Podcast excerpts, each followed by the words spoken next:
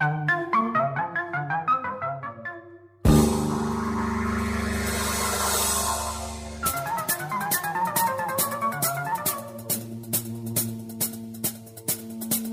ora in onda Zoom, 90 minuti in mezzo ai fatti. Conduce Antonino Danna.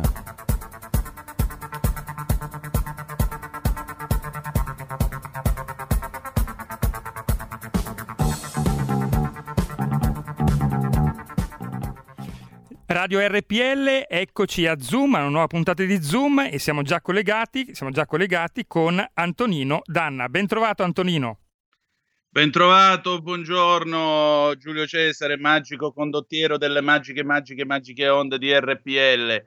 Amiche e amici miei e non dell'avventura, buongiorno, buon lunedì, l'LD de Morta, Leger, ricordiamo chi non c'è più e ricordiamolo con affetto e tra questi dobbiamo ricordare uno che stamattina con un certo senso dell'umorismo ci ha lasciato. E lo voglio ricordare con una barzelletta che era solito raccontare lui. Allora c'è un signore che si sveglia la mattina, dice 18, 18, 18, 18, 18, 18, 18, 18, fa colazione, mm, buono sto caffè, 18, 18, 18, 18, si veste, pantaloni, 18, 18, 18, si mette le scarpe, esce, prende l'autobus, si attacca, 18, 18, scusi, passa il 77 barrato. No, questo è il 18, 18, 18, 18, 18. A un certo punto un signore curioso lo guarda e gli dice, mi scusi, ma lei perché ripete continuamente sto benedetto 18? Altro che non si fa li cazzi sua. 19, 19, 19. Vai Giulio Cesare di Frizzi Tempera, febbre da cavallo in omaggio a Gigi Proietti.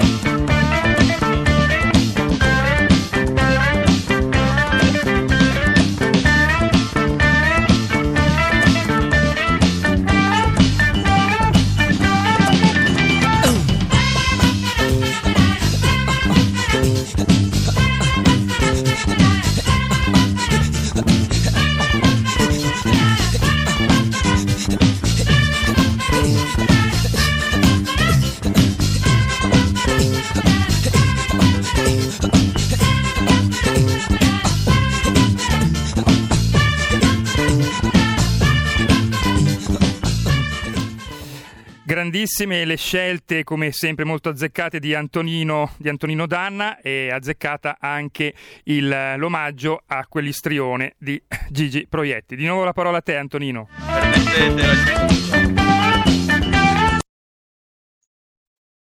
Ci siamo? Ci siamo, ci siamo. Perfetto, Piripicchio è figlio di uragano ed apocalisse e basta, o faccio sgomberare l'aula. Permettete ancora questa citazione da Febbre a cavallo, questo film del 1976 con appunto Gigi Proietti, tra l'altro non fu un film diciamo che all'inizio conquistò molto eh, i ricordi e anche le passioni del, del grande attore romano perché eh, all'inizio fu uno dei tanti film di cassetta che si facevano negli anni 70 in quell'epoca. E, e naturalmente poi il grande culto venne fuori negli anni Ottanta quando le tv locali nella zona di Roma e non solo cominciarono a mandarlo a tutto spiano. E questo film, che tra l'altro vede la regia di un signore di nome Steno, cioè eh, uno dei padri della commedia all'italiana. Difatti Steno compare eh, doppiando il, il, il, regista che eh, cazzia Mandrake quando fa il carosello del whisky maschio senza rischio.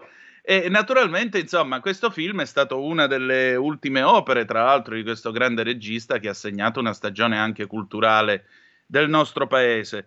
Gigi Proietti non è stato ovviamente solo Mandrake, non è stato soltanto la vendetta contro Manzotin, è stato un grandissimo attore di teatro prima di tutto, era un uomo di una grande ironia e soprattutto di una grande intelligenza, spiace molto che se ne sia andato così all'improvviso, peraltro nel giorno del suo compleanno, quindi con un tempismo, un'uscita di scena semplicemente clamorosa, degna di un vero uomo di teatro quale lui era.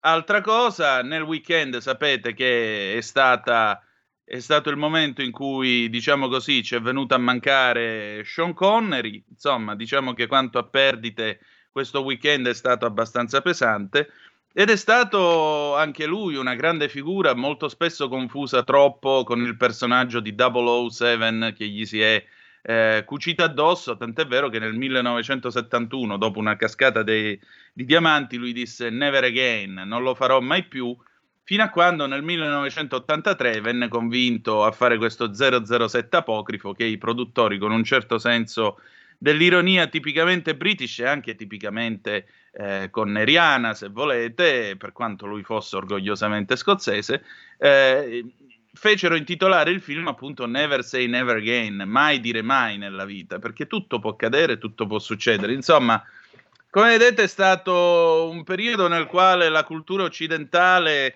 ha perso due personaggi entrambi di rilievo, uno più di rilievo nazionale, per carità, un altro di rilievo internazionale, però diciamo così, sono sono queste figure che se ne vanno e io mi chiedo in braccio a chi restiamo, perché il problema è che andando via maestri di questo genere, il problema che resta è che se io guardo a quello che c'è dopo, a quello che ci aspetta, francamente c'è da mettersi le mani nei capelli. È il segno anche del vuoto, se volete, culturale, intellettuale di questi anni in cui ci troviamo a vivere. Avete visto Stamattina c'è, stato, c'è stata Piccola Patria con Francesco Borgonovo, con Marcello Veneziani. Veneziani è uno dei pochi intellettuali seri che ci siano in questo paese, soprattutto è uno dei pochi intellettuali seri di destra che ci siano in questo paese. Per me lui, poi c'è Massimo Fini, dopodiché mi pare che eh, ci sia il nulla per quanto riguarda destra, però sono due figure che dicono in maniera molto seria e anche molto puntuta, secondo i casi, eh, quello che c'è da dire in questo paese con una prospettiva di stampo conservatore.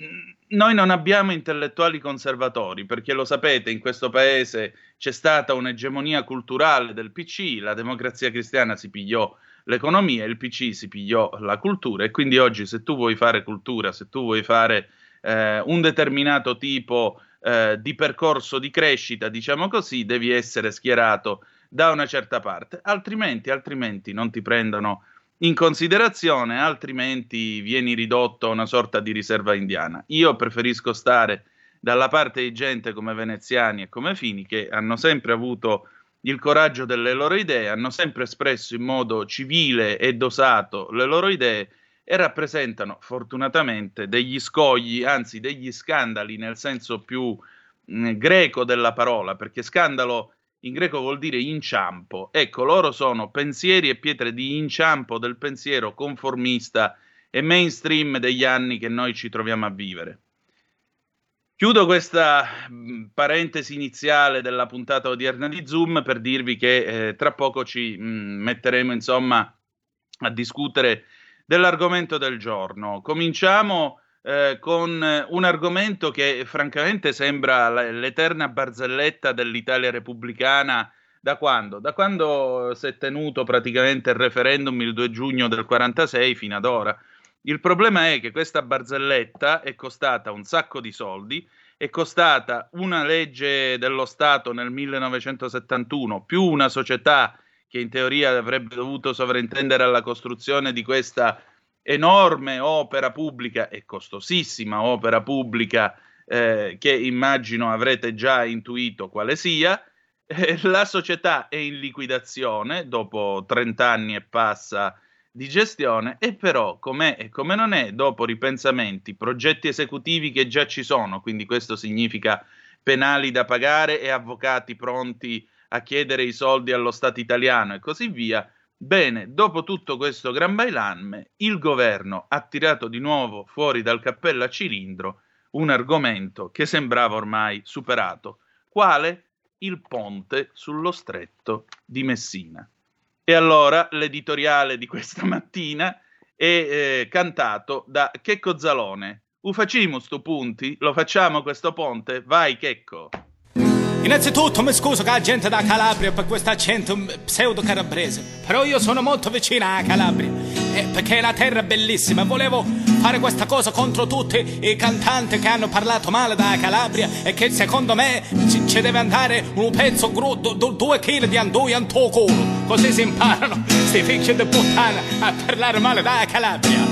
Detto questo, volevo fare una canzone che inneggia a una cosa che sono anni che, la gente ne, ne, parla, che se ne parla, però che, che, che non la fanno mai.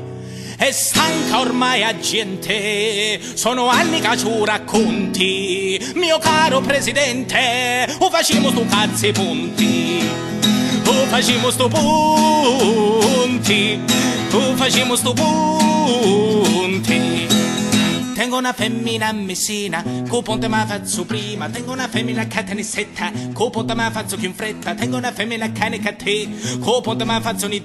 Tengo una femmina a raca al voto, casa faccio marito con noto. Tengo una femmina a Melazzo, co ponte ce do. E che mi è mancata la rima, mi è venuta per la rima. Ah no, me l'avrazzo! E viva Calabria! Oh, facciamo sto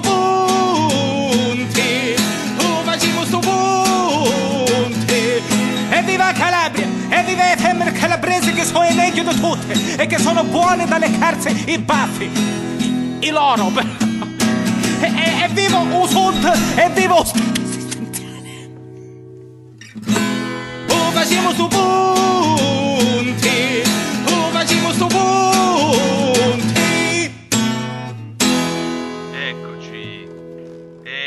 E rieccoci, siamo sulle magiche, magiche, magiche onde di RPL. Questo è Zoom, 90 minuti in mezzo ai fatti.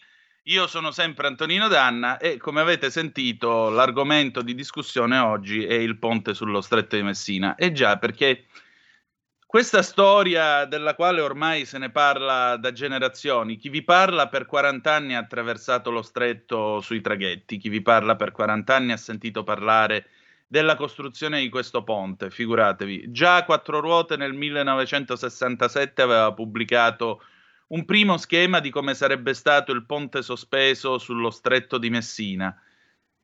Ci sono stati dei concorsi, ricordo negli anni Ottanta per esempio Ecos, che era la rivista dell'ENI, del gruppo ENI dove lavorava mio papà, ecco su Ecos c'era il cosiddetto progetto del ponte sommerso o ponte di Archimede studiato dalla Saipem, cioè era è una specie di tubo di cemento armato sospeso sott'acqua a una certa profondità nello stretto di Messina e ancorato con dei cavi al fondo dello stretto.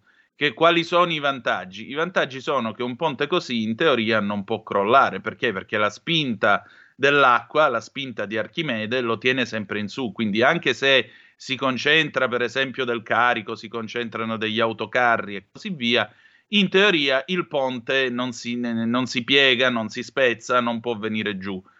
L'altro vantaggio è che essendo a una profondità tale, ancorato sul fondo dello stretto almeno 100 metri sotto il pelo dell'acqua, questo permetterebbe il passaggio di qualunque tipo di nave e soprattutto non deturperebbe l'aspetto estetico eh, dello stretto di Messina. Questo succedeva negli anni 80, già nel 1983 eh, Matacena, Elio Matacena, che è stato il grande patron dei traghetti sullo stretto con eh, la Caronte poi eh, la famiglia Franza con eh, la Tourist da Messina, che oggi sono un unico gruppo, Caronte Tourist, Elio Matacena aveva fondato un'altra società eh, che si chiamava, eh, che si chiama ancora Ponte di Archimede, credo che ora si chiami Ponte di Archimede International, la quale anch'essa si occupa di questo tipo di attraversamento sospeso, non necessariamente nello stretto di Messina, perché c'era eh, un progetto in Cina qualche anno fa, e comunque, come vedete, sono state proposte le soluzioni più ardite. L'ultima che è stata proposta quest'estate dal governo Conte è stata il tunnel subalveo, cioè fare una, un buco, come direbbe Cetto, un buco mette sempre allegria, in questo caso il buco sarebbe sotto il fondo dello stretto, quindi scenderebbe a più, eh, a più di 250 metri sotto eh, il livello dell'acqua e naturalmente a quel punto scavalcherebbe eh, il, il, lo stretto di Messina più o meno dalla parte della sella di Ganzirri, che è il punto in cui lo stretto comincia ed è anche il punto in cui il fondo è, diciamo così, più alto, perché poi lo stretto è una specie di imbuto. Dalla serra di Ganzirri, più o meno dove cominciano Scilla e Cariddi, la Sicilia e la Calabria si avvistano, andando in giù verso Catania, poi pian piano si allarga e diventa sempre più profondo. Quindi si tratta anche di un'opera di ingegneria abbastanza ardita. Il Presidente del Consiglio, Giuseppe Conte, quest'estate, parlando di fondi europei, ha tirato fuori non tanto la costruzione del ponte sospeso, ma la costruzione del tunnel. Tra l'altro pare che questo progetto sia stato presentato già nel 2017 al Ministero dei Trasporti, quindi è una cosa che è precedente i due governi che lui ha guidato e questo tipo di progetto è attualmente in valutazione.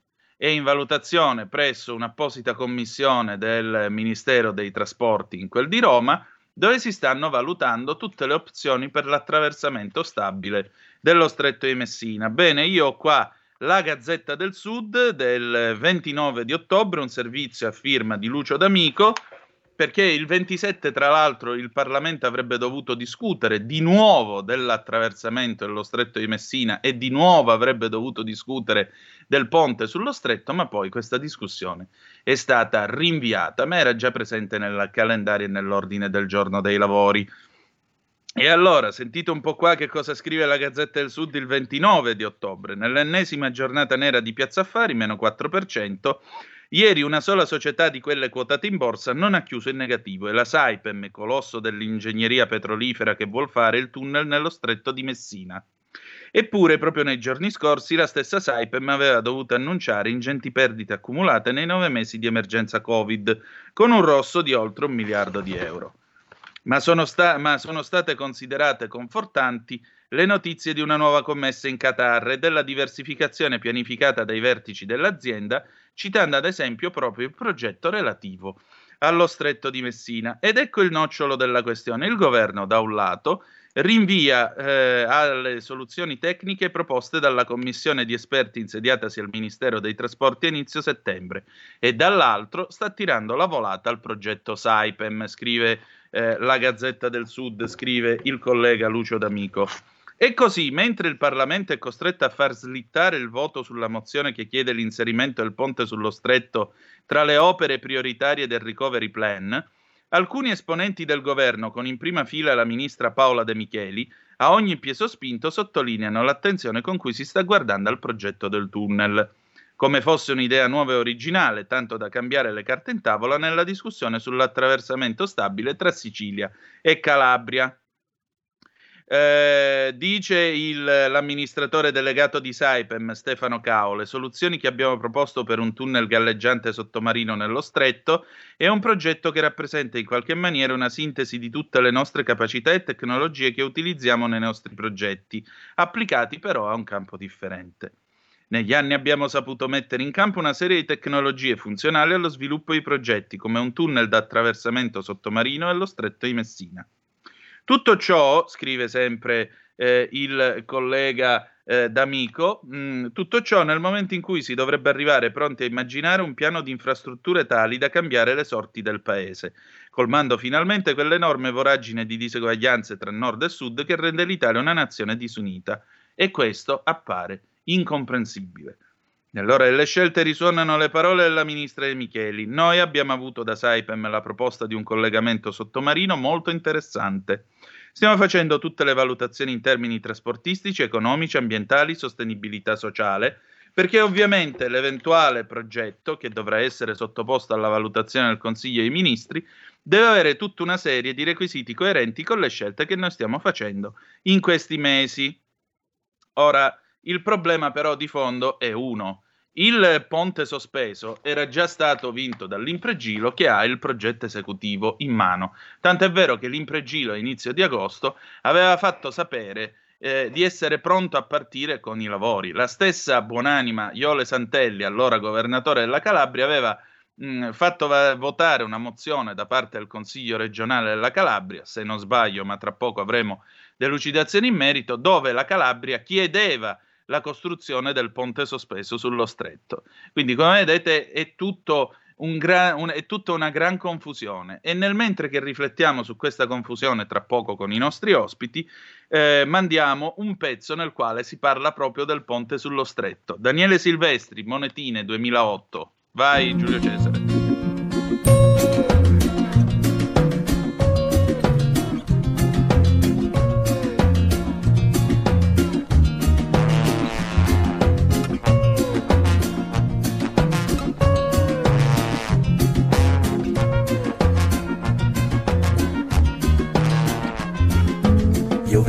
Promesse di ogni sorta, qualcuna la mantengo, di tutte le altre invece non mi importa. Io smisto monetine da gettare in fondo a un pozzo, da grattare sulla patina dorata di un concorso a premi multimiliardari. Diffidate dei falsari, non incolpate me se ci gettate dei denari, non ho colpa.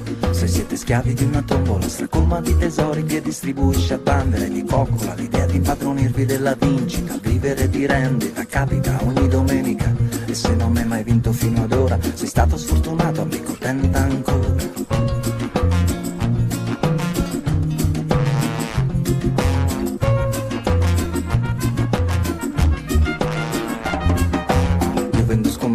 Futuro, qualcuna vince molto e tutte le altre invece non mi curo. Non ci sono meriti, non c'è una gerarchia, ma solo il cieco meccanismo di una lotteria. Non posso che adeguarmi, non posso lamentarmi se usate queste mie monete al posto delle armi. Se tutti i vostri sogni li puntate in questo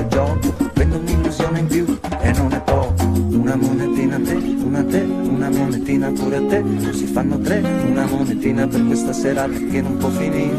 Una per trovarti, l'altra per sparire, una monetina a te, una a te, un'altra monetina pure a lei, così fanno sei, una monetina per sapere che non ho sbagliato mondo, adesso le riconto se non mi confondo.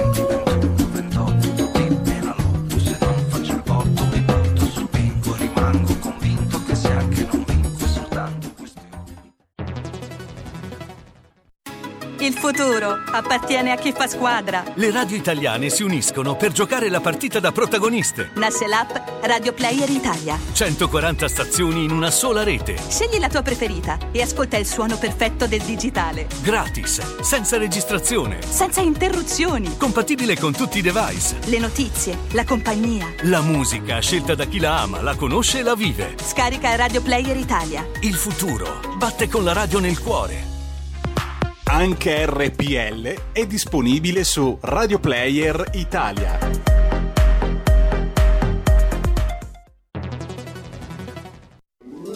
Stai ascoltando RPL. la tua voce libera, senza filtri né censura. La tua radio. Di nuovo la linea ad Antonino Danna. Antonino, i due ospiti sono collegati. Benissimo, e rieccoci allora. Siete sulle magiche, magiche, magiche onde di RPL. Questo è sempre Zoom. Siamo in piena discussione sul ponte sullo stretto di Messina. E allora vi presento i nostri ospiti di oggi in eh, ordine d'apparizione, secondo l'ordine anagrafico. Roberto Galati, 29 anni, calabrese di Soverato. Imprenditore rimasto in Calabria con l'associazione Ferrovie in Calabria, battendosi per il miglior trasporto su ferro in una regione che ancora, come la Sicilia, linee a scartamento ridotto, con una storia quasi secolare alle spalle, e infatti organizza anche il treno della Sila da Camigliatello Silano al cuore della Sila con la locomotiva a vapore e carrozze d'epoca. Osservatore attento del dibattito sul trasporto pubblico locale e quello nazionale che collega la Calabria, un tempo chiamata la terza isola per le difficoltà di comunicazione al resto del paese. Benvenuto a Zoom Roberto. Grazie Antonino, grazie per l'eccezionale presentazione, grazie, sempre un piacere sentirti. Prego. Prego, e presentiamo l'altro nostro ospite che eh, sulla radiovisione potete vedere già collegato insieme al mio faccione. Giovanni Russo, 47 anni, siciliano di Messina, ha fondato l'associazione Ferrovie Siciliane che da circa 20 anni offre un osservatorio e un punto di riferimento su ferrovie, traghetti e in generale sulla mobilità sostenibile dell'isola. Acuto nel sottolineare quello che non va nei trasporti locali, aperto alle nuove tecnologie, accoglie chi vuole raccontare storie dalle assolate stazioni di tutta la Sicilia e il loro rapporto col continente. Tra imbarchi e sbarchi continui dalle sue navi traghetto, a volte se ne fa anche padrino di battesimo. È il caso del Messina, traghetto di rete ferroviaria italiana, che ricevette il suo nome grazie a un comitato da lui presieduto e del quale, me ne onoro, ho fatto parte pure io. Oggi parliamo con entrambi di Ponte. Buongiorno Giovanni. Buongiorno Nino, buongiorno a tutti. Eccoci, allora cominciamo con una riflessione eh, che mi sembra abbastanza eh, scontata. Sembra la barzelletta di tutti i tempi, il ponte sullo stretto. Ora il governo sta valutando nuovi progetti, avete sentito, c'è anche il progetto di nuovo della Saipem del ponte sommerso, il ponte di Archimede che torna in auge. Ma scusate, ma non c'era il progetto esecutivo dell'Impregilo già approvato? Eh, guarda Nino, io se permetti inizio esattamente con questo. Ci sono oh, dei documenti ufficiali che vengono dalla mia collezione personale e anche dall'archivio quindi dell'Associazione Ferrovie Siciliane e sono esattamente i documenti che parlano di quello che è stato concordato nel 2009 appunto con l'impregilo. Quindi noi siamo rimasti fermi a questo e non si capisce il motivo per cui questi progetti, tutta questa documentazione debba essere, come dire così, messa, messa da parte. Ricordo che proprio questa, questa progettazione, quindi del ponte sullo stretto, già allo Stato italiano sono costati diversi, diversi, diciamo, diverse centinaia di milioni di euro.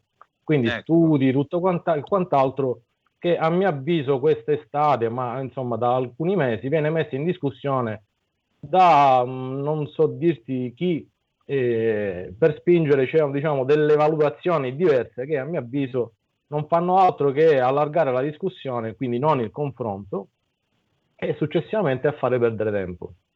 Quindi io mh, mm, sono dell'idea che noi in Sicilia, e questo mi riferisco anche alla Calabria, eh, abbiamo già abbondantemente superato il punto di non ritorno.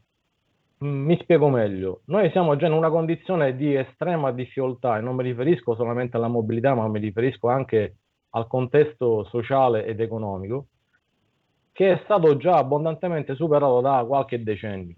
Ecco, oggi noi siamo in emergenza, non mi riferisco sempre al discorso solamente del ponte sullo stretto, ma il ponte sullo stretto, che non è stato costruito ad oggi, ha creato una condizione di estrema emergenza che nasce da diciamo, valutazioni errate fatte già a partire dagli anni 70. Mm. Senti, eh, mentre facciamo intervenire il nostro Roberto. Eh, ti vorrei chiedere, nei documenti del 2009, che così hai il tempo per consultarli, c'è già indicato più o meno quanto costerebbe il ponte? Vedi sì. un po' tu cosa c'è e che tipo di progetto c'è, perché tra l'altro eh, in origine si parlava di un ponte che doveva avere due corsie autostradali per collegare la Salerno-Reggio all'autostrada Messina-Palermo e l'altra cosa doveva portare al centro il doppio binario per collegare ferroviariamente la Sicilia alla Calabria nell'ambito del progetto del corridoio che doveva andare eh, da Berlino fino a Palermo. Dobbiamo anche dire un'altra cosa.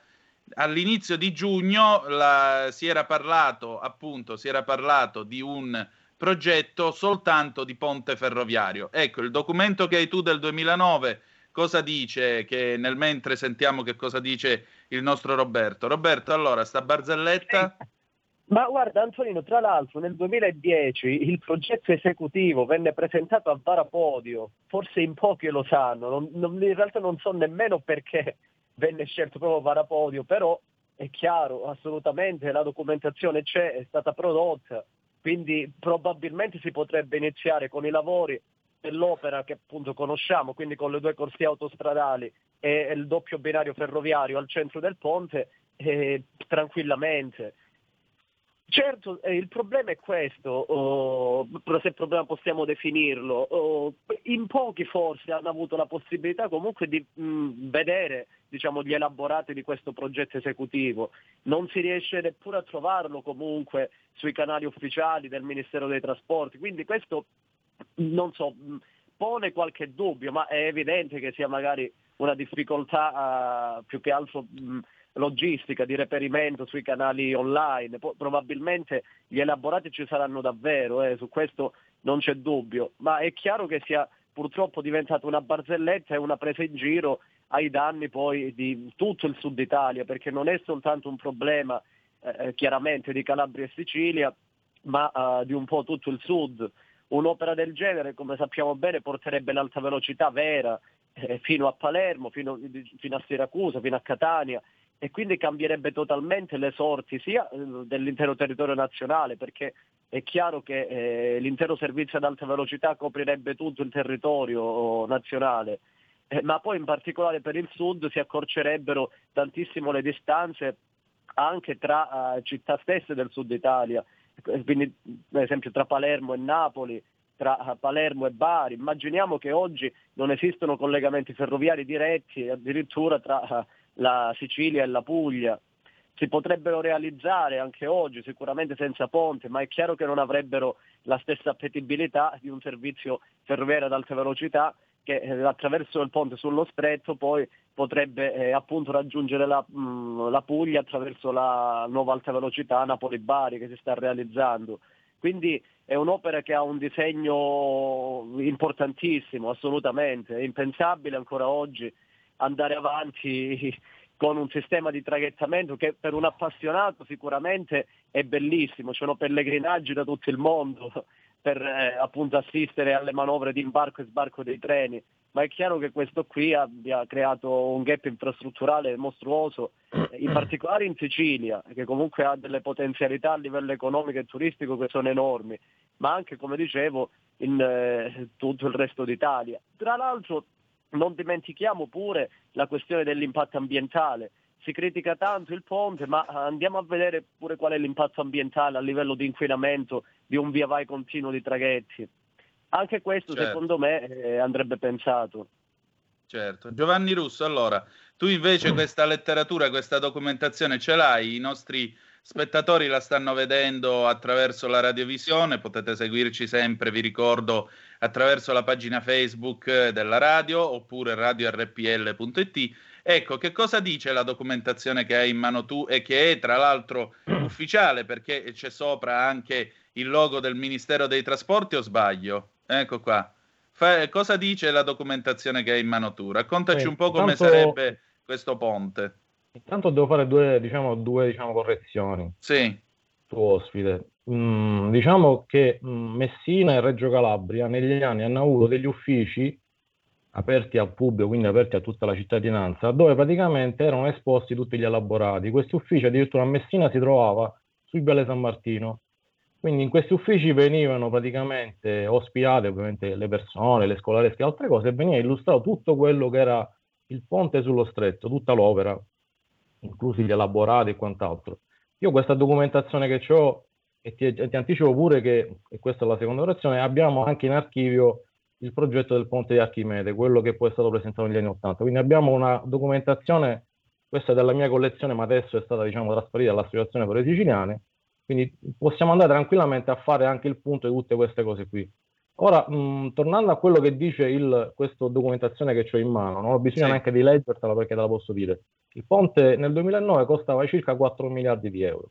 Quindi ecco. è questo. Era previsto praticamente 6 corsie, 3 per ogni direzione, di cui una era di emergenza, un po' come la Salerno-Reggio Calabria attuale. Sì, come è stata e ricostruita. Due binari ferroviari pari e dispari, quindi uno in salita e uno in discesa, addirittura con la previsione di 200 treni al giorno.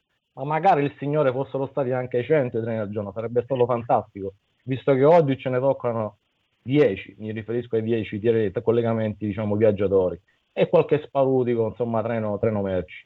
Quindi, come dire, nel passato si è fatto, ma poi a un certo punto si è tirato il freno a mano, mi riferisco proprio nel periodo del 2009, dove addirittura a Villa San Giovanni Canditello è stata fatta una variante ferroviaria appunto per dare spazio a quello che sarebbe stato da lì a poco il cantiere dell'avvio del cantiere del ponte sullo stretto.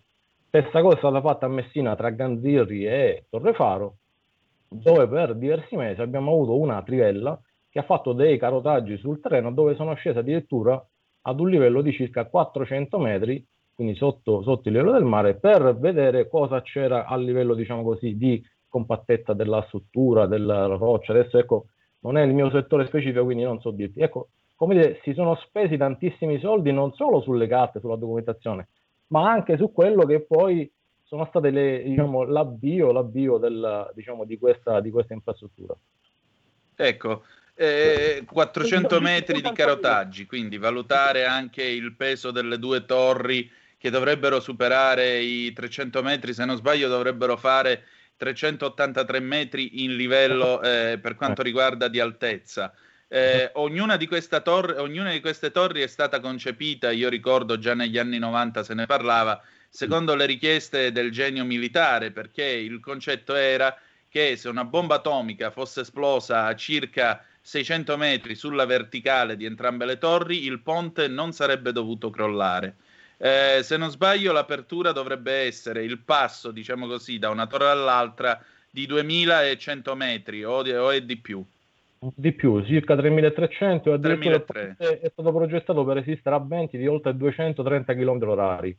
Ecco. Quindi, come dire, mh, mm, non, non, è un qualcosa fatta in cartoncino, non è un'idea buttata giù così tanto per... come ecco quello che è stato perché... paventato quest'estate con quel famoso tunnel sottomarino, insomma... È Ecco, anche perché dobbiamo precisare ai nostri ascoltatori, chi non conosce la zona dello stretto di Messina, è una zona in cui tira vento forte tutto l'anno, per cui non è mai una zona, cioè sì, ci sono pure le belle giornate, ma quando il vento si alza nello stretto vi garantisco che è un momento di prova. Pensate, è, sono acque così agitate che nel passato, ha scritto Leonardo Sciascia, eh, chi riusciva a passare lo stretto andata e ritorno completa nel Medioevo veniva considerato figlio della fortuna e addirittura il cappello che aveva portato durante l'attraversamento dello stretto veniva messo in testa alle partorienti eh, come segno di buona fortuna. Quindi immaginate addirittura quanto leggendario e quanto potente possa essere il vento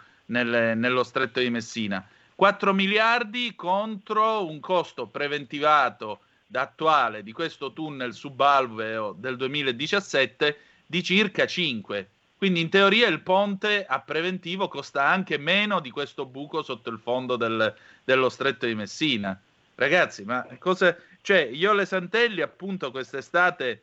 Eh, Roberto Galati, Iole Santelli aveva impegnato l'amministrazione regionale calabrese a sostenere il ponte.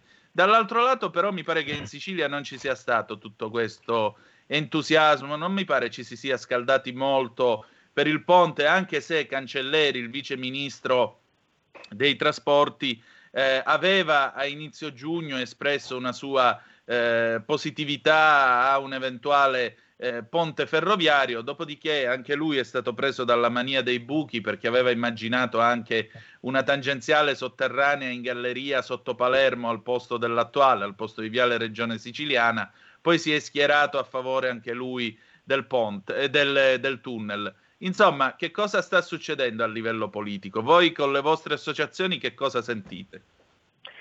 Guarda Antonino, al momento purtroppo come saprai la situazione in Calabria non è tra le migliori. È chiaro che eh, l'eredità di Iole Santelli comunque eh, viene portata avanti dall'attuale giunta regionale, ma probabilmente si tornerà al voto, come ben sai, Covid permettendo.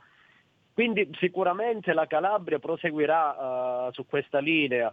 Tra l'altro anche il presidente della regione Sicilia, se non sbaglio, aveva concordato comunque con Iole Santelli eh, la necessità di realizzare il ponte, su questo uh, non ci sono dubbi.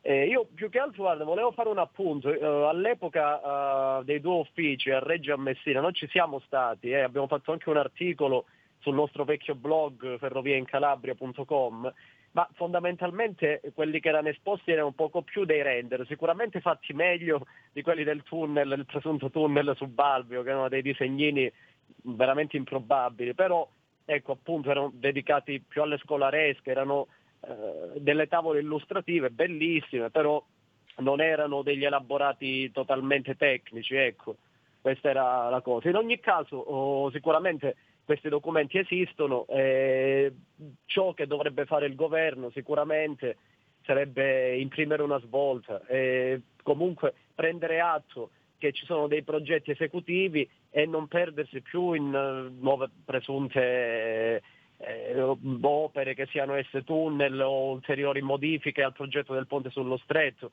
perché ad esempio avevo visto anche quella, eh, l'ultima proposta di Aurelio Misiti con eh, praticamente due piloni eh, diciamo paracentrali, non posti esattamente sulle due sponde siciliane e calabresi e quindi questo portava ad una riduzione della luce eh, attorno ai 2000 metri, come forse stavi citando tu prima. Sì. Ma, eh, il progetto originario appunto prevede un'unica luce da 3300 metri, quindi eh, se già c'è non vediamo perché si debba tornare su eh, ulteriori varianti che farebbero passare tra l'altro a ulteriori anni. Rimarremmo appesi altri 10-15 anni e sarebbe veramente assurdo. Poi questo è il momento comunque credo ottimale, eh, con le risorse del Recovery Fund, per quanto un po' aleatorie, però sicuramente stiamo vivendo un momento particolare che difficilmente si ripeterà per fortuna. Potrebbe essere questa l'occasione buona, sicuramente. Giovanni Russo? Beh, guarda, diciamo, noi il 5 luglio del 2020 siamo stati l'unica associazione siciliana a partecipare e quindi ad aderire alla manifestazione che si è svolta a Messina, quindi a Piazza Unione Europea, per quanto riguarda proprio il potenziamento delle infrastrutture al sud e proprio in favore del ponte sullo stretto di Messina. Purtroppo ogni volta siamo sempre, come dire così, soli a partecipare in queste cose, nonostante in Italia ci siano decine di associazioni legate alla mobilità, ma non si capisce a che, a che proposito. A seguito di questa attività c'è stato un grandissimo confronto politico e recentemente anche il vicepresidente della regione siciliana si è un attimino schierato e ha cominciato, come dire così, a portare avanti eh, un, un, dibattito su quello che bisogna fare. Ma bisogna fare, ma bisogna accelerare, perché come vi dicevo all'inizio di questa nostra cioè, bellissima conversazione, eh, noi già abbiamo abbondantemente, noi intendo noi Sicilia e Calabria, abbiamo abbondantemente superato il punto di non ritorno. E quindi già oggi la costruzione del ponte o di qualsiasi altro collegamento stabilo sullo stretto, fatto con le barche dei pescatori, fatto con qualsiasi zattera, fatta con, con le canne, con quello che volete voi, è già una questione di emergenza e quindi va assolutamente creato un contesto dove diciamo a livello nazionale e quindi successivamente anche a livello locale tra la regione Calabria e Sicilia si creano quei contesti per accelerare qualsiasi fase che possa portare beneficio al territorio perché le due regioni stanno morendo basta vedere quello che succede sotto, sotto Cosenza, sotto Paola dove praticamente a livello economico non c'è più, quasi più niente. E in Sicilia praticamente l'unico contesto economico che si riesce diciamo così, a vedere è la città, sulla città di Catania. Quindi tutto il resto sta un attimino diventando un deserto sia sociale che culturale. Quindi poi non mi riferisco a quello economico perché credo che già sia stato abbastanza chiaro su questo fronte. Ecco, noi siamo rimasti fermi al 1896, quando è stato creato il, il contesto dei, degli attuali traghetti dei ferryboat e a tal proposito, Nino, se tu permetti, tu e i tuoi radioascoltatori, se permettete, sì. vorrei fare gli auguri alle navi traghetto perché ieri, primo novembre del 2020, sono stati ben 121 anni dal primo attraversamento di un treno su un, su un traghetto, su un ferryboat. Quindi ogni volta anche su questo ci sono degli uffici preposti nazionali che vengono, come dire così, somministrati con risorse importanti fanno tutt'altro e anche la nostra associazione ogni anno deve ricordare questo, questo anniversario che per noi è fondamentale perché ha creato lo sviluppo, ecco quello è stato il famoso ponte sullo stretto creato nel, diciamo a fine 800, ma da quello in poi non si è fatto nulla. Quindi noi ogni anno ricordiamo che il primo novembre di ogni anno è l'anniversario del primo collegamento ferroviario sullo stretto. Ora, sì, um, se non ricordo male era il primo treno che passò fu il Roma-Siracusa, che però portava due ore di ritardo. Quindi diciamo è cominciato che... proprio all'italiana. diciamo che non è importante il ritardo che ha portato, ma in quel momento, in quel frangente, quello portava sviluppo e ha portato eh. un grandissimo sviluppo economico, soprattutto anche poi sociale. Ecco, dagli anni 50 in avanti non è stato fatto assolutamente nulla perché anche oggi che Rete Ferroviaria Italiana continua ad investire sullo stretto E noi di, questi, dire, di questo siamo, siamo, felici, attenzione, non è che siamo contrari a questa cosa, ma anche la nave Messina che tu accennavi poc'anzi, eh, che è stata diciamo, varata nel 2013, ma anche la nuova nave che arriverà entro l'anno, eh, scusami, entro il 2021, non porta nessun tipo di innovazione se non quello di continuare in quella, tra virgolette, tradizione del sistema di, in, di ingresso del, dei treni sulle navi traghetto quindi che è una cosa che è stata fatta a fine 800. Quindi ecco, non è stato pensato neanche dopo, nel dopoguerra a potenziare questo sistema. Bisognava vedere quello che succedeva in, altri, in altre nazioni e quantomeno mh, potenziare con sistemi all'avanguardia, con navi più potenti. Ecco, ma tutto questo in attesa di un collegamento stabile. Perché, dico, ti potrei raccontare anche degli altri episodi che magari, ecco, adesso do spazio anche al tuo ospite per, per, diciamo così, per approfondire questa argomentazione. Ecco, eh, la domanda che pongo a entrambi è cominciano da Roberto, ma scusate, ma allora sto ponte è solo un diversivo? Perché è, questo è il dubbio che mi è venuto. Cioè, questi ci fanno la supercazzola per dire facciamo il ponte, facciamo il ponte e prendere tempo, ma lo fanno o non lo fanno? Qualcosa la fanno o no, a parte fare commissioni, secondo voi? Galati, Roberto Galati. Guarda, eh, io credo che eh, i tempi attuali siano diversi rispetto anche a solo 10 o 15 anni fa. Sicuramente oggi c'è un attivismo anche da parte delle associazioni che sono riuscite negli anni a sensibilizzare eh, varie figure politiche a prescindere dai colori. Quindi credo che il momento sia diverso. È probabile che qualcosa attualmente si riesca a fare, anche perché eh, come già ti avevo anticipato qualche giorno fa Antonino, qualcosa si è mosso anche sul tema dell'alta velocità reale tra Salerno sì. e Reggio Calabria. C'è in corso appunto la redazione di uno studio di fattibilità che tra l'altro è anche a buon punto, dovrebbe essere pubblicato entro la fine di dicembre, eh, pandemie permettendo, ed è veramente interessante perché comunque è stato previsto un tracciato totalmente nuovo rispetto alla ferrovia tirrenica meridionale, parzialmente seguirà l'autostrada, a quanto sembra, ma è chiaro che una simile opera eh, deve automaticamente completarsi con il ponte sullo stretto, perché comunque far terminare una linea ad alta velocità a Reggio Calabria senza poi dare la possibilità ad un servizio ferroviario di raggiungere e di servire i 5 milioni di utenti siciliani sarebbe un qualcosa ovviamente realizzato a metà, mm, questo è evidente. E tra l'altro non porterebbe eh, eh, diciamo, la Sicilia a far vincere quella sfida al trasporto aereo che è stata vinta dall'alta velocità nel resto d'Italia. Guarda, eh, paradossalmente è stata vinta anche in Calabria nonostante non ci sia attualmente una linea ad alta velocità, come ben sappiamo, ma per esempio per le relazioni tra la Calabria e Roma ormai l'aereo è totalmente fuori gioco perché comunque con i servizi Freccia Argento si riesce a raggiungere la capitale in tempi estremamente competitivi. Pensiamo che tra la Mezzia Terme Centrale e Roma Termini si impiegano poco meno di quattro ore. Se dovessimo andare a vedere i tempi di volo, più tutti i vari tempi morti per raggiungere l'aeroporto, i check-in e tutto quello che è connesso a, diciamo, ad un volo aereo, ci renderemo conto che eh, appunto in treno c'è una competitiv- competitività maggiore e soprattutto anche dei costi inferiori. Quindi è chiaro che eh, portare l'alta velocità automaticamente significa doverla portare fino in Sicilia. Eh, quindi certo. probabilmente i tempi sono maturi, qualcosa sicuramente si muoverà, ma è chiaro che deve esserci poi una spinta definitiva al governo dai territori. È chiaro, perché comunque i territori quando con forza qualcosa la chiedono e c'è convinzione, poi la storia ci ha insegnato negli ultimi anni che anche i governi poi si muovono. Ti faccio l'esempio della ferrovia ionica. Nessuno mai mm. è riuscito a far avviare l'elettrificazione di questa linea, ma quando comunque la regione Calabria, all'epoca comunque era in carica il presidente Oliverio, ha insistito eh, fortemente, anche su pressione della nostra associazione e di tante altre associazioni, comunque si è riuscito a raggiungere in parte questo obiettivo appunto, che è in corso di realizzazione. Certo.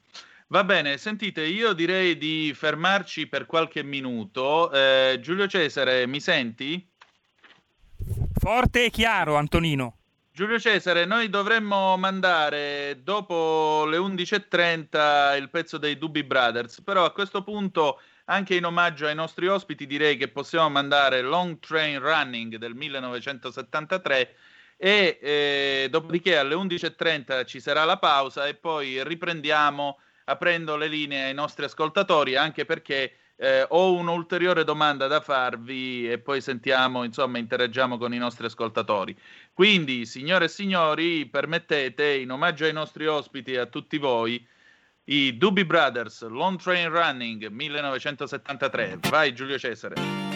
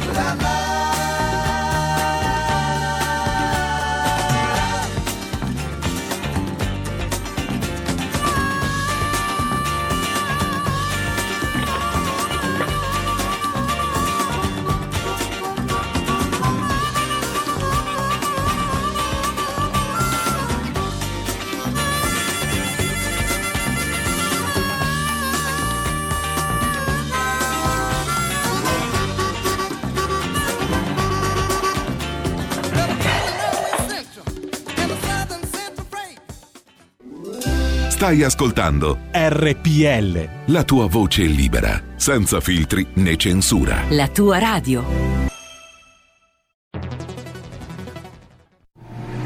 Wow, vai veloce tu. Chi ha parlato? Sono la Digital Radio. Ah, proprio te cercavo. Senti, eh, non capisco assolutamente niente di questa cosa del DAB. Analogico che non sei altro. Il DAB è il sistema digitale per ascoltare la radio con il suono perfetto. Capito? Finalmente tutte le radio in vendita hanno il sistema DAB Plus per l'ascolto digitale, in auto e in casa. Ascolta le tue radio preferite con la Digital Radio, quella del suono perfetto. Dibidi dobidi DAB. Anche RPL, la tua radio, è in Digital Radio. Porta con te ovunque RPL la tua radio. Scarica l'applicazione per smartphone o tablet dal tuo store o dal sito radiorpl.it. Cosa aspetti?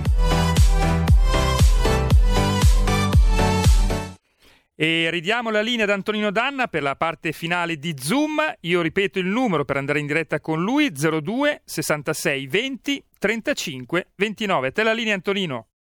Grazie, grazie Giulio Cesare, rieccoci. Allora, siete sempre su RPL, questo è Zoom, con noi graditi ospiti abbiamo Roberto Galati, presidente Associazione eh, Ferrovie in Calabria e Giovanni Russo, presidente Associazione Ferrovie Siciliane.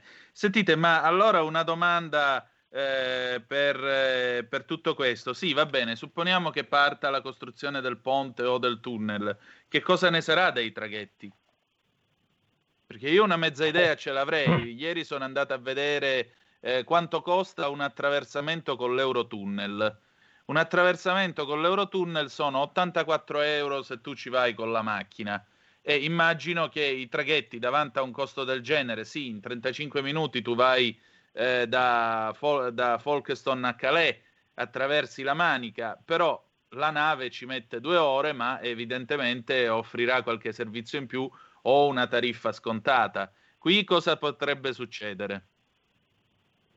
Beh, guarda Antonino, è probabile che succeda una cosa simile. Tra l'altro non dimentichiamo che ai primi tempi la società Eurotunnel andò persino in crisi. Eh. a causa proprio dell'abbattimento incredibile delle tariffe dei traghetti. Poi è chiaro che la situazione comunque si è stabilizzata, ma il servizio di traghettamento, seppur in un certo senso ridimensionato, è rimasto. Si è creata una concorrenza praticamente. Potrebbe accadere qualcosa di simile, ma è chiaro che per quanto riguarda il trasporto ferroviario eh, la situazione poi sarebbe ben diversa, cioè sarebbe una concorrenza secondo me esclusivamente sul trasporto su gomma, credo io. Mm. Giovanni Russo? Beh, io diciamo ti posso dare con estrema certezza quello che è previsto negli elaborati, ovvero a ponte costruito, quindi a ponte già operativo, rimarrebbero ugualmente le navi traghetto, quindi per portare i treni, e rimarrebbero ugualmente i collegamenti veloci con, con i mezzi, con gli aliscafi. Perché questo qui? È previsto il, il, diciamo così, il mantenimento di un'invasatura ferroviaria sia a Villa San Giovanni che a Messina, nei casi in cui ci sia una condizione di meteorologica estrema. E a Messina, per esempio, è successo qualcosa di eccezionale il 24 dicembre del 2004, dove sono state, ci sono state onde di oltre, diciamo, a, con mare forza 8, scusami, e quindi è previsto che rimanga a ponte operativo sia un'invasatura a Messina che a Villa San Giovanni per queste condizioni eccezionali. E il servizio di trasferimento dei viaggiatori a piedi, come l'attuale servizio che gestisce Blue Jet, quindi sempre la società che fa parte e che fa capo alla rete ferroviaria italiana, per i collegamenti sempre veloci sia con Messina ma con Villa San Giovanni, da Messina a Villa San Giovanni, ma soprattutto con Reggio Calabria perché in una conferenza che l'Associazione Ferrovie Siciliane ha organizzato nel 2010 insieme al Collegio Ingegneri Ferroviari Italiani, abbiamo ipotizzato con i presenti un servizio ferroviario regionale o nazionale con il ponte già operativo. Ebbene, abbiamo scoperto praticamente con tutti quelli che sono i dati diciamo, disponibili degli elaborati che da Messina a Villa San Giovanni, quindi scendendo il famoso elicoidale che è previsto per diciamo, abbassarsi la quota diciamo, del piano del ferro, ci vorrebbero circa 30-35 minuti e per raggiungere da Messina all'aeroporto di Reggio Calabria addirittura circa 50 minuti. Quindi è chiaro che un servizio di aliscafi è sempre maggiore, cioè molto più competitivo a livello diciamo, di tempistica. Certo. Chiaramente c'è anche da considerare che il ponte non sarà gratis, come, sa- come le navi per esempio per trasportare gli automezzi sicuramente si staranno sempre, questo non è specificato negli elaborati, ma probabilmente potrebbe, potrebbe ecco, succedere. Ecco, quindi ti ho già dato delle indicazioni non fatte come dire così nella fiera diciamo, dell'est eh, inventata chissà chi come è stato fatto quest'estate con gli elaborati del famoso tunnel eh, che sarebbe dovuto diciamo così eh, avrebbe dovuto soppiantare il ponte sullo stretto quindi un progetto esecutivo con qualcosa diciamo così con un'idea fatta da non si sa chi ecco, dato dei numeri ecco, elaborati da delle persone che fanno proprio questo per mestiere, ovvero degli ingegneri ferroviari, quindi del CIFI. Noi abbiamo anche la documentazione, anche i video di questa, di questa conferenza che abbiamo organizzato a Messina Centrale, e quindi è uscito questo qui. Quindi da Messina Centrale, quindi la stazione passante, attenzione, che verrebbe realizzata una nuova stazione, a Villa San Giovanni circa 30 minuti. Quindi più o meno è questo il tempo che ci sarebbe il treno per arrivare fino alla punta estrema della Sicilia e poi attraversare lo stretto mentre per arrivare all'aeroporto di Reggio Calabria da Messina in treno con un regionale, facendo un cambio banco a Villa San Giovanni, perché questo è previsto su quello che sono la documentazione attuale, circa 50 minuti. Quindi l'aliscafo ci sta a circa 20 minuti, fatti un po' il conto tu. Però ripeto, il ponte non è visto solamente per la, non deve essere visto solamente per la mobilità locale tra Messina e Villa o tra Messina e Reggio Calabria. Il ponte deve essere visto come un contesto che è una chiave ed è l'unica chiave di sviluppo per tutto il meridione perché consideriamo in questo momento che il ponte, se tu ci fa passare anche 50 treni viaggiatori al giorno, quasi quasi non è neanche giustificato. Ecco, sul ponte ci devono passare le merci. E quello la chiave di lettura, perché in questo contesto a ponte realizzato Gioia Tauro non sarebbe in affanno come lo è da tantissimi anni, nonostante tutto faccia numeri interessanti, ma non lavora come altri porti che ci sono sul versante tirrenico dell'Italia. Ecco, quello che dovrebbe e che potrebbe fare il ponte sarebbe quello di creare un hub poi in mezzo al Mediterraneo per il trasporto delle merci, con delle navi portacontainer che potrebbero arrivare sia a Gioia Tauro, ma anche per esempio nella zona del Siracusano, con un porto proprio per specifico queste cose. E il trasferimento rapido via ferrovia attraverso il ponte sullo stretto che possa raggiungere Milano, insomma, in Nord Italia nel giro di 12-16 ore. Ecco, questo diventa competizione, questo diventa sviluppo e questo porta a far crescere l'economia e la cultura dei territori. Tutto questo invece dal, da fine anni 70 non avviene perché la ricerca che ho fatto io, mm, insomma, attraverso i nostri archivi, ma anche gli archivi di tante altre società nazionali e regionali, la presa in giro sul ponte sullo stretto è stata, diciamo così, è nata da metà degli anni 70. Tant'è che tu, Nino, ricorderai benissimo che il raddoppio della Messina-Palermo, che è stato avviato all'inizio anni 80, nello specifico nell'84, prevedeva inizialmente una velocità di esercizio di circa 200 km/h, poi sì. è scesa a 180 in alcuni tratti e adesso in altri è scesa addirittura a 160 se non a 140. Ecco, lì nasce il problema del ponte sullo stretto. Già dagli anni 70 non si voleva fare più ponte sullo stretto. Poi negli anni 2000 con il governo Berlusconi c'è stata un attimino come dire, una presa di posizione diversa perché si è capito che il meridione stava morendo e questa probabilmente poteva essere l'unica, l'unica possibilità. Il resto credo che sia, come dire, noto a tutti, la mia posizione penso che sia abbastanza chiara. Quindi, ripeto, il ponte sullo stretto è da metà degli anni 70 che non si vuole fare. Quindi tutti i governi che si sono succeduti in qualche modo hanno portato sempre al dibattito e il dibattito ha portato sempre e solo a perdere tempo. E oggi siamo abbondantemente oltre il punto di non ritorno. Insomma, una supercazzola continua. Eh, abbiamo due telefonate in linea. Pronto? Chi è là? Pronto? Sì. Sì, pronto, sono Giulia di Varese. Buongiorno. Buongiorno signora. Senta, eh, io eh, fino a qualche mese fa, quando prima che iniziasse la prima fase di questo maledetto virus, sentivo dire eh, che eh, erano accantonati già 100 miliardi per le opere pubbliche eh, a bilancio. Non so poi in quale voce di bilancio l'abbiano messo, però c'erano e non una sola volta l'hanno detto, l'hanno detto parecchie volte. E perché non si usano quei 100 miliardi per fare opere eh, pubbliche e, met- e, rimettere in moto così tutta una, un'economia eh, che servirebbe a dare lavoro, a dare, eh, oppure quei 100 miliardi lì non ci sono già più? È questo che mi viene il dubbio, non ne sento più parlare. Grazie, o più che buongiorno. altro sono i 100 miliardi che vengono sempre annunciati nella politica degli annunci di questo governo, moltiplicatori, potenza di fuoco, quella e poi la gente ancora aspetta la cassa integrazione da maggio. Seconda telefonata, pronto chi è là? Abbiamo, non abbiamo l'altra telefonata, Giulio eh, Antonino, eh, l'ascoltatore deve essere caduto. Io ripeto il numero per andare in diretta: è lo 02 66 20 35 29. È arrivata subito un'altra chiamata. Ah, ecco, pronto? Grazie. Chi è là? Pronto? Sì. Lei sono Manzoni. Buongiorno Manzoni carissimo, ben trovato. Dunque, allora, il progetto va rifatto completamente Mm. sia quello del ponte sospeso sia quello del, ponte sotto, del, del tunnel sottomarino. E ti spiego perché. Perché non è stata prevista la corsia per i monopattini e i banchi a rotelle. Quindi va rivisto, completa, va rivisto completamente tutto. Allora, a Milano si dice fai del spalle in tutta un'ora, a Napoli dicono facciamo a Muina che vorrebbe dire facciamoli tutto per non fare niente. E questo è il risultato, perché lui continuano a chiacchierare, a chiacchierare di questa cosa, ma non fanno mai niente. Ciao. Grazie. Eh, possiamo caricarli ecco, Antonino, la, passiamo alla terza, poi le risposte tutte una volta sola. Sì, terza, punt- terza telefonata. Pronto? Chi è là? Pronto? Sono Sì. io? Sì. Sono io in onda? Sì. Sì, perfetto. Buongiorno, auguri. Associazione auguri. Almeno abbiamo i patriotti siciliani e calabresi. Io non lo sapevo neppure, Bene. anzi se si può allargare questa associazione con contributi volontari sono ben felice di aderire. Parliamo dello stretto, eh, una, una premessa soltanto. I cinesi hanno fatto 33 chilometri di, di ponte su Shanghai, credo che sia, in tre anni.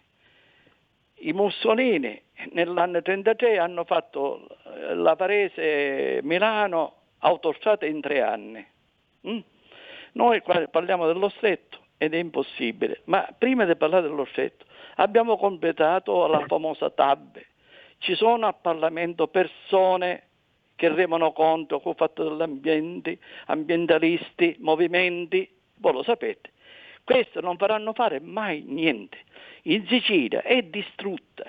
A Sicilia, e, le, e tu russo lo sai perfettamente, l'autostrada chiusa nel governo di centrodestra, non c'era Berlusconi, la Lega e finalmente si è fatta la Palermo, Messina, giusto?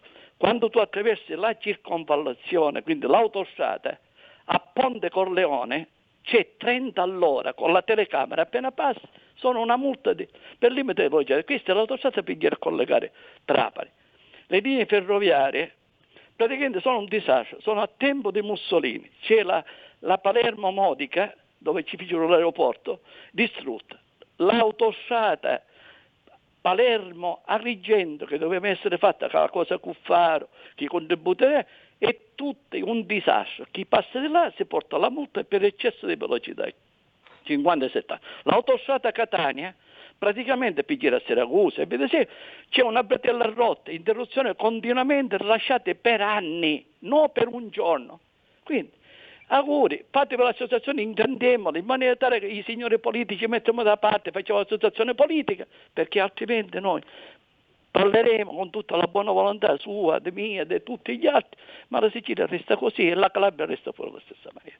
Grazie.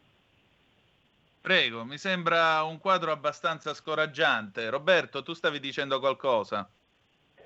Sì, no, era un appunto giusto sulla questione ferroviaria, sul ponte. Mm. È chiaro che in Italia, uh, anche sull'alta velocità, non sono stati fatti, diciamo, mm, sono stati fatti anche degli errori, ecco. Non bisognerebbe ripetere un errore, per esempio, perché questo ancora non è specificato, ad elettrificare il tracciato ferroviario sul ponte a 25.000 volt, quindi a concepirlo totalmente ad alta velocità, perché questo qua rischierebbe poi di tagliare fuori completamente un eventuale servizio regionale, quello che stava citando appunto Giovanni. Stessa cosa certo. con il trasporto merci, noi abbiamo creato una rete ad alta velocità, alta capacità, destinata anche ad un trasporto merci che in realtà poi non c'è mai stato sulle, su, diciamo, sulla rete ad alta velocità italiana. Quindi non vorrei che magari costruiamo poi una mega opera e ci troveremo a un certo punto a dire ah caspita ci possono passare solo le frecce perché è alta velocità. Queste sono piccole cose che comunque vanno oh, sicuramente pensate prima. Non è poi così facile tornare indietro e purtroppo abbiamo visto anche i risultati. In Italia abbiamo speso cifre mostruose per costruire una rete ad alta velocità che è stata la più costosa d'Europa. Capisco l'orografia, però eh, l'abbiamo fatta costare così tanto perché avevamo previsto appunto di portarci delle merci che invece continuano a, viaggiare, a circolare su, attraverso le linee ferroviarie convenzionali. Quindi questa qua è una cosa che eh, sicuramente va concepita.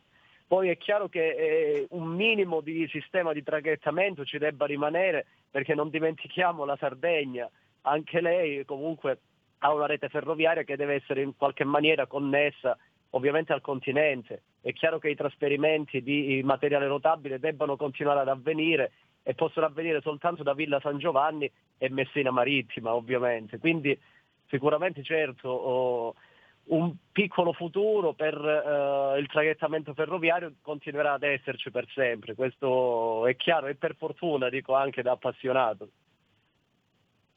Giovanni?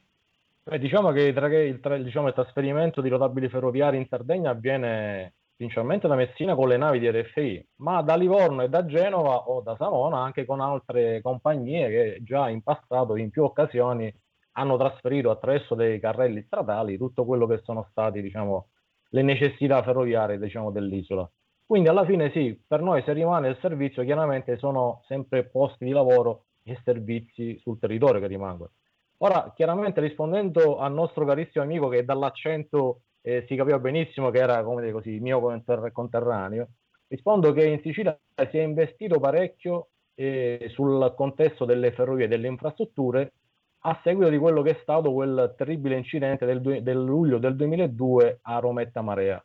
Lì purtroppo sì. ci fu quella terribile pagina, ma mh, quelle sette vittime hanno portato, che vorrei ricordare ovviamente in questa occasione, hanno portato alla, all'accelerazione, quindi di quello che poi è stato il, il, un grande investimento infrastrutturale in Sicilia. Ecco, precisiamo che l'incidente del 2002 fu il famoso deragliamento della Freccia Laguna, quando il treno è uscito dai binari a Rometta, a Rometta Messinese e alcune vetture addirittura sono andate a sbattere, ad accartocciarsi una sull'altra, facendo sette morti. Prego Giovanni. Esattamente, Nino, noi fino a quel momento in, sulla Messina-Palermo, e quindi quella era la linea principale, ma le è tutt'oggi, la gran parte dell'infrastruttura ancora vedeva traverse in legno, quindi stiamo parlando del 2002, stiamo parlando dell'altro ieri. Quindi ecco, quella, quelle vittime hanno portato diciamo, dei benefici a tutto il territorio siciliano, ai 5 milioni di abitanti della Sicilia, perché da lì poi si è accelerato per quello che è stato per raddoppio della Messina-Palermo, che purtroppo in questo momento manca una, circa un terzo nella parte centrale, a quello che poi è l'investimento attuale sul, su quello che sarà il raddoppio della Fiume Freddo Giampilieri, ma anche gli investimenti che sono stati fatti diciamo, in altre zone della Sicilia. Adesso noi abbiamo però un problema che è grave. Ci si sta lavorando e la regione siciliana su questo sta lavorando, ma bisogna aumentare le risorse perché noi oggi abbiamo le linee ferroviarie, anche se alcune si dovrebbero riaprire per motivi che magari se tu mi dai un secondo poi ti spiego, ma abbiamo pochissimi treni, abbiamo pochissimi servizi. I circa 111 milioni che la Regione Siciliana investe ogni anno per il trasporto regionale, a nostro parere andrebbero incrementati almeno di un terzo. E poi ricordiamo che a questo si vanno ad aggiungere i 10 collegamenti, 5 pari e 5 dispari, che abbiamo con il continente, quindi con Roma e con Milano. Quindi questo è quello che va incrementato, è questo che va sfruttato. E poi soprattutto bisogna creare quelle condizioni per riattivare in tempi celeri le linee che per qualche strano motivo hanno avuto, diciamo così, delle, delle, degli impedimenti dettati da contesti, diciamo così, eh, spesso e volentieri anche da, da, dove sono ubicate. Mi riferisco per esempio alla tratta della Caltagirone Gela oppure della sì, Palermo Trapani di Amico. Ponte, qui, qui sulla Caltagirone Gela è caduto un ponte anni fa, quasi dieci anni fa, è stato, non è stato mai costruito il ponte sostitutivo e quindi sta linea resta un moncone. Eh, okay. Anche la stessa storia del ponte Imera ha scillato, ci sono voluti cinque anni e l'indignazione a seguire, la giusta indignazione eh, per il crollo del ponte Morandi a Genova, che poi ha fatto luce anche sui lavori a rilento della sostituzione del ponte Imera sull'autostrada Palermo-Catania. Ricorderete che si era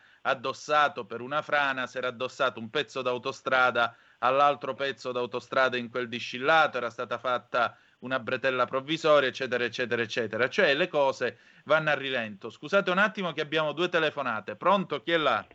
Sì, salve Andrea da Torino. Ben trovato. Grazie.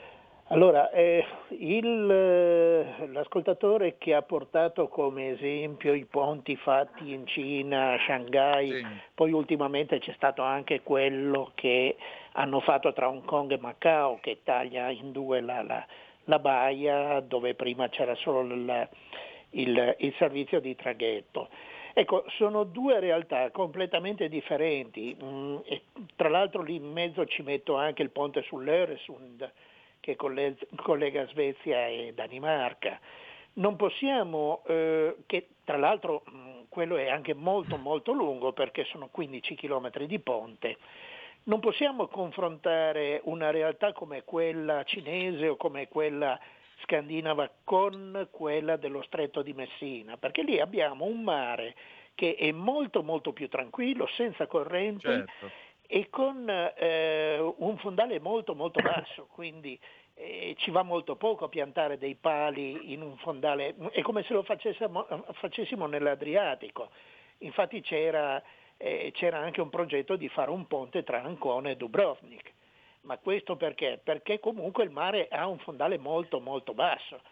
In Sicilia il fondale eh, va giù di brutto, sono subito eh, centinaia e centinaia di metri di profondità Mm, sono due realtà completamente e totalmente diverse. Se poi ci mettiamo anche il discorso dell'elevata sismicità della zona eh, tra Messina e Reggio Calabria, eh, beh, lì le cose si complicano ancora di più.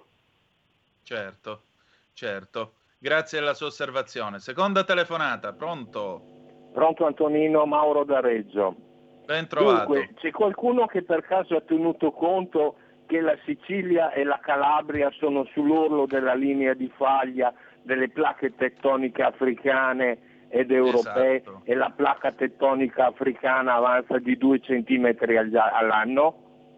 Esatto. Così ci troviamo il ponte accartocciato in 15 anni.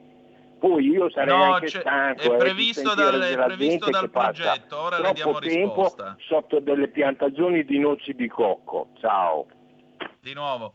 Eh, Giovanni, tu stavi indicando il progetto, che cosa rispondiamo a questa osservazione? Beh, diciamo come in tutte le opere pubbliche, quindi opere infrastrutturali, e questo magari mh, io ringrazio anche una persona che nel tempo mi ha, come dire così, aiutato a comprendere meglio certi passaggi. Questa persona si chiama Roberto Di Maria, che saluto.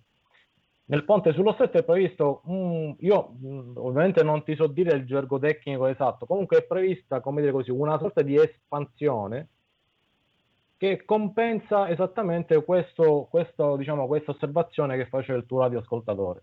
Quindi Mm. il ponte non è un contesto rigido, attenzione, ecco, uso un lessico un po' più semplice per farmi Ma capire si adatta, diciamo così. Esattamente, si adatta. È prevista un'espansione nel caso in cui, dico, il ponte si, che ne so, la Sicilia la Calabria si allontanassero, il nostro amico diceva 2 centimetri l'anno, anche 10 centimetri l'anno.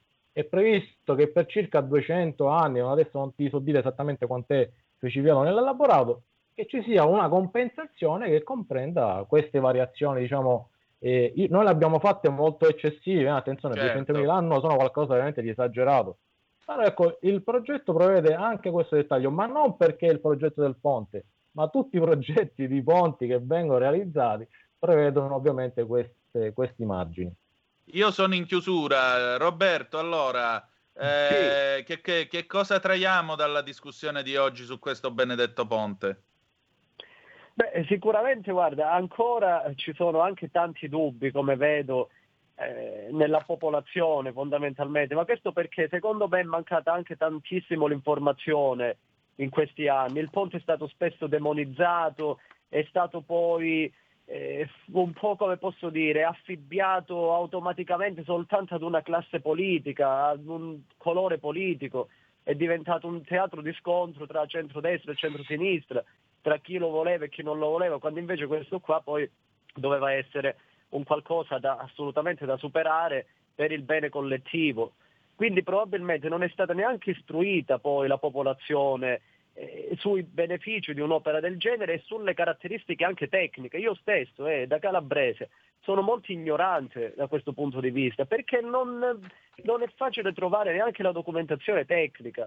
Ora il discorso appunto eh, del ponte, che ovviamente non è rigido, lo sapevo, oh, in realtà se non sbaglio la Sicilia si allontana, eh, non si avvicina, quindi è chiaro che il ponte può Esatto. estendere su stessa cosa, non potrebbe farlo ovviamente il tunnel, che non sarebbe Esatto. tra l'altro così facilmente realizzabile proprio per la problematica dell'eccessiva profondità dello stretto di Messina, non sarebbe così semplice nemmeno quello. Però ecco, sicuramente bisognerebbe superare questa forma di pregiudizio su quest'opera e iniziare proprio a farla conoscere. È chiaro che purtroppo, questo mi fa rabbia, chi la utilizza ancora per fare battaglie politiche tenderà a, a nasconderla, a, a continuare a considerarla come un qualcosa di aleatorio, quando in realtà poi le cose non stanno così. E il ruolo dell'associazione secondo me deve essere anche questo, fare in modo Bene. che quest'opera venga conosciuta sempre di più in modo da far capire alle persone che si può fare, si può realizzare e avrà un'utilità enorme, però va realizzata appunto seguendo determinati accorgimenti e non magari ritrovandosi poi con opere un po' fatte a metà eh, come spesso succede in Italia. Ecco, questo è, questo è il mio pensiero. Va bene, allora grazie a tutti voi del vostro tempo oggi, grazie a Giovanni Russo, Associazione Ferrovie Siciliane, grazie a Roberto Galati di Ferrovie in Calabria. Noi ci lasciamo eh, con un ultimo intervento, sì, però una cosa veloce Giovanni, perché io sto per chiudere.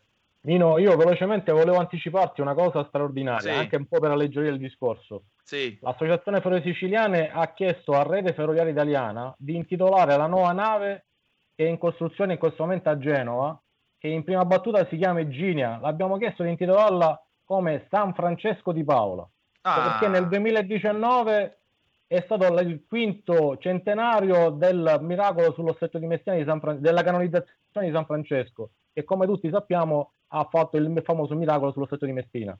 Questo Esatto. perché Nino è una cosa simbolica, attenzione, perché San Francesco ha unito la Sicilia e la Calabria. Quindi questo anche come auspicio per il futuro per entrambe le regioni e per entrambi diciamo così, gli sviluppi di queste due regioni. Bene, speriamo faccia il miracolo. Allora, grazie di averci ascoltato, noi ci ritroviamo domani alle 10.35 trattabili. Che dirvi di più che the best is yet to come, il meglio deve ancora venire. Vi ha parlato Antonino Danna, buongiorno. Avete ascoltato Zoom, 90 minuti in mezzo ai fatti.